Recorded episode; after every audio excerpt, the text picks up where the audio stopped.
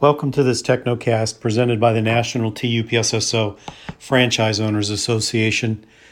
This week I wanted to uh, share a few thoughts with you uh, entitled Littlest Things. Uh, my name is Kenan Pettit. I'm a U P S store owner in Southfield, Michigan. Um, after one of the Home Office's recent emails, a number of owners on the source started talking about the use of these emails and how they seem to be an immediate difference of opinion or perspective. This is over what seem to be the littlest things. There are many examples of what, when individuals want and would like to be a part of change, are ignored.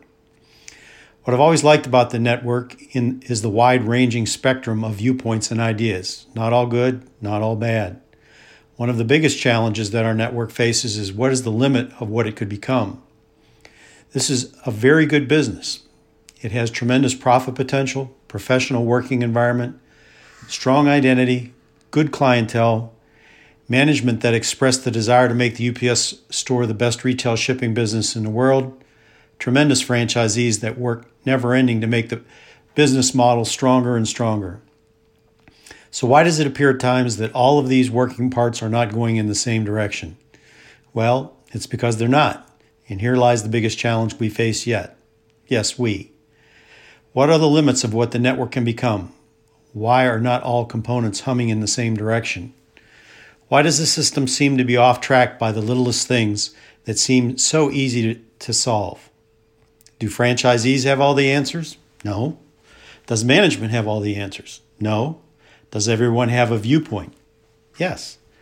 The answer to much of the conversation surrounding this topic is really quite simple. I have for my entire career as a franchisee said that the franchisee is the most valuable asset in the system. I've also always stated that if you want better outcomes, there should be a process for management and franchisees to work together to develop a program or initiative from concept to inception or final vision. By working together, not just following the rules and everything will work out, will we ever reach the business model's full potential? There needs to be mutual respect on both sides. This should sound very familiar recently. Franchisees must recognize that management individuals have been put in their position, hopefully because they're professionally qualified and have a desire to drive the business forward with their efforts. Management must recognize that franchisees in the franchise community is an asset composed of over five thousand business people of varying experiences, strength, and ideas that have a desire to drive the business forward with their efforts. Let us call one a great engine and the other a really good set of tires. When they're working together, wow, how good can the vehicle be? Talk about leaving the competition in the dust. Management has a job to do. Franchisees have a local business to execute. Isn't it time we get all cylinders firing at the highest possible efficiency?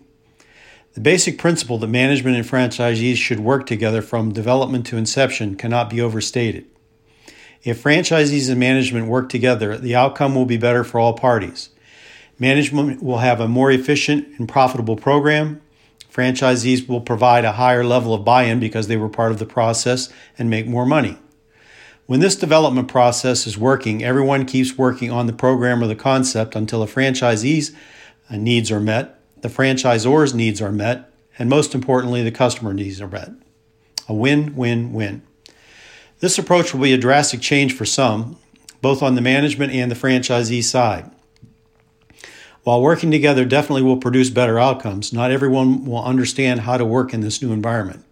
It is no longer about my part of the business, but the business itself. How can we all make it better? I've promoted in twenty twenty that we all need to think better. It is now time for management to recognize there, that there is an extremely large group of franchisees that consistently work together to improve the business just like management does. It is not all, not all about following the rules. Franchising was founded on the concept of someone's idea that was outside the box that will make things better. Things are not always the way they are for a reason. They are the way they are because someone refuses to choose a better way. Following the same rules does not make for one big happy family. It has everyone doing the same thing the same way and expecting a different outcome. I invite all parties to consider a better way, to think better. Are we ready? Can this be done? Are there those that are willing to step forward and make it happen? Only time will tell. Join us and those that want to think better. There are two sides to this equation. It takes both sides to want to work together, to want to be successful. I believe thousands working together can be a powerful positive force for a business model with a better future for all. Thanks for listening to this portion of this TechnoCast. I hope you've enjoyed it. If you do have any comments or questions uh, for this TechnoCast or any future TechnoCast, please email the association at association at tupssofoa dot org. Thanks for listening. Stay safe, stay healthy, stay busy. Good luck. Welcome to this week's TechnoCast presented by the National T P S S O Franchise Owners Association. My name is Tad Mollenhauer, Executive Director of the association. I don't log on to Connect very often. The negativity there is so overwhelming, and truthfully, I get more information and better support on the original forum. But that is not the topic of today's discussion. Why so much ire? Especially as it relates to the most recent email from Judy Milner. I know the answer. You know the answer. San Diego and Atlanta know the answer. They just want to acknowledge the truth. And we, the franchisees, just tap dance around the subject like it was a buried landmine, hoping that it explodes under somebody else's foot. But recent events show very clearly what happens when everyone knows what's wrong, but no one in power ever does anything to address the issues that cause us so much fear and anxiety. Good intentions and legitimate complaints, repeatedly ignored and dismissed by those in power, will eventually turn into something much, much worse from the disenfranchised. It is this much, much worse from the disenfranchised that I desperately want to avoid. So for the good of the network, the franchisees, San Diego and Atlanta, I shall step up and speak my truth. The anger expressed about this email is really more about how San Diego and Atlanta implement policy than the decision to wear a mask or not to wear a mask. San Diego and Atlanta have a problem, several actually, and we, the franchisees, are fo- forced to bow and, metaphorically speaking, kiss the ring or else. This is not what I would call a healthy partnership based on mutual respect and understanding, something that I expected to exist when I joined this network. Instead, what San Diego and Atlanta have done is quite the opposite. They have created a schism, deliberately or not, with us, the franchisees, on one side of the abyss, and U P S Store Incorporated and U P S on the other.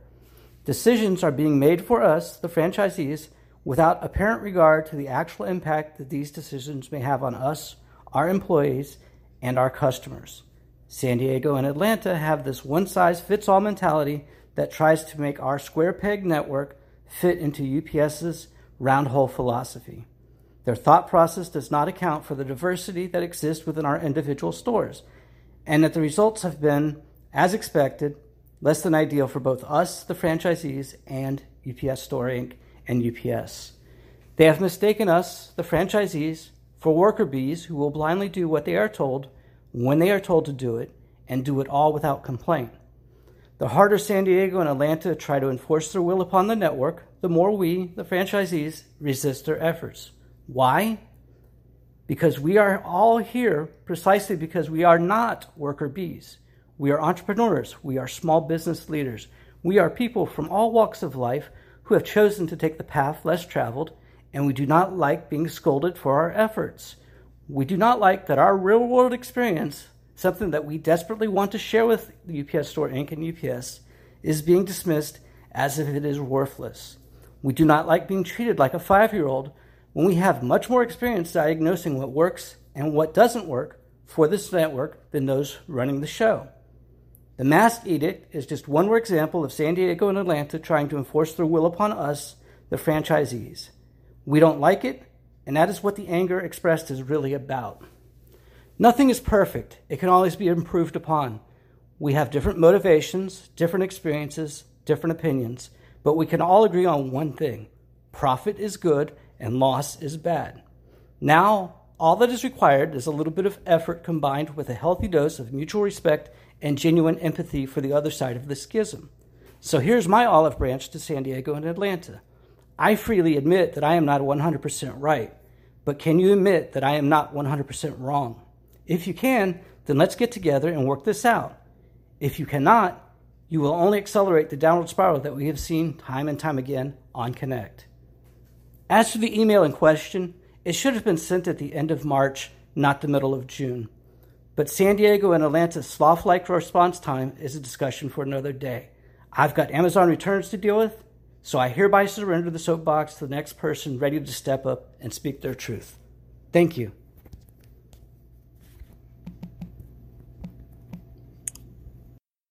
Hi, this is Joe Gall. I am an owner just like you, an M C O from South Florida. The first part of this TechnoCast was contributed by Kenan Pettit.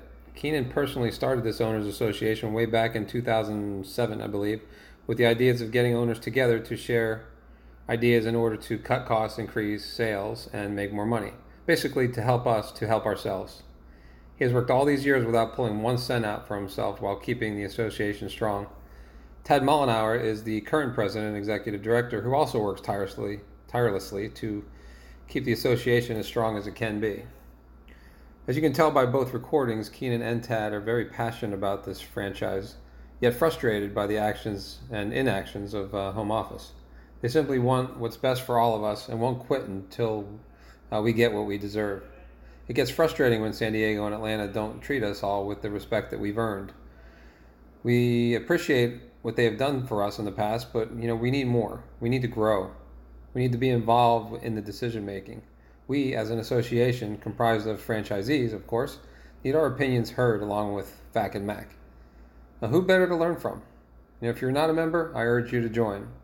Individual concerns on Connect aren't enough. It's not getting you anywhere. The louder our voice, the stronger the impact we can have.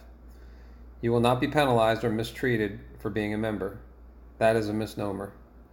You have nothing to lose and everything to gain. Everything means more profit.